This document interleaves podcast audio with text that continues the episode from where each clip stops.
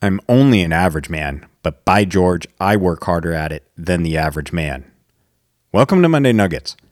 I haven't had a Teddy Roosevelt quote since the very first Monday Nugget and wanted to find some inspiration from him this week because I firmly believe he was one of the few great people of history that we can aspire to be like, not in so much as his accomplishments, but in the effort he poured into his life.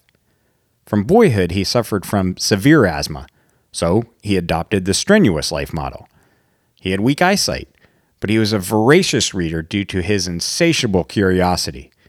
He was only 5'10, so he never really commanded attention by his height, but rather by his energetic presence. His wife and mother died on the same day, so he turned his grief into learning by becoming an accomplished outdoorsman.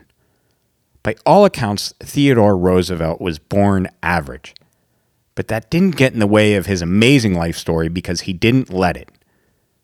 This Monday Nugget is a rallying cry to all the average souls out there like me to drop our excuses and start pouring effort into our story.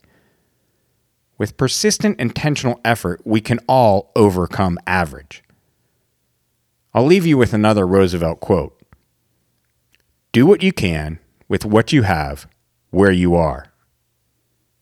That's it for this Monday Nugget. Thanks for tuning in, Tribe, and until next time, have a great week.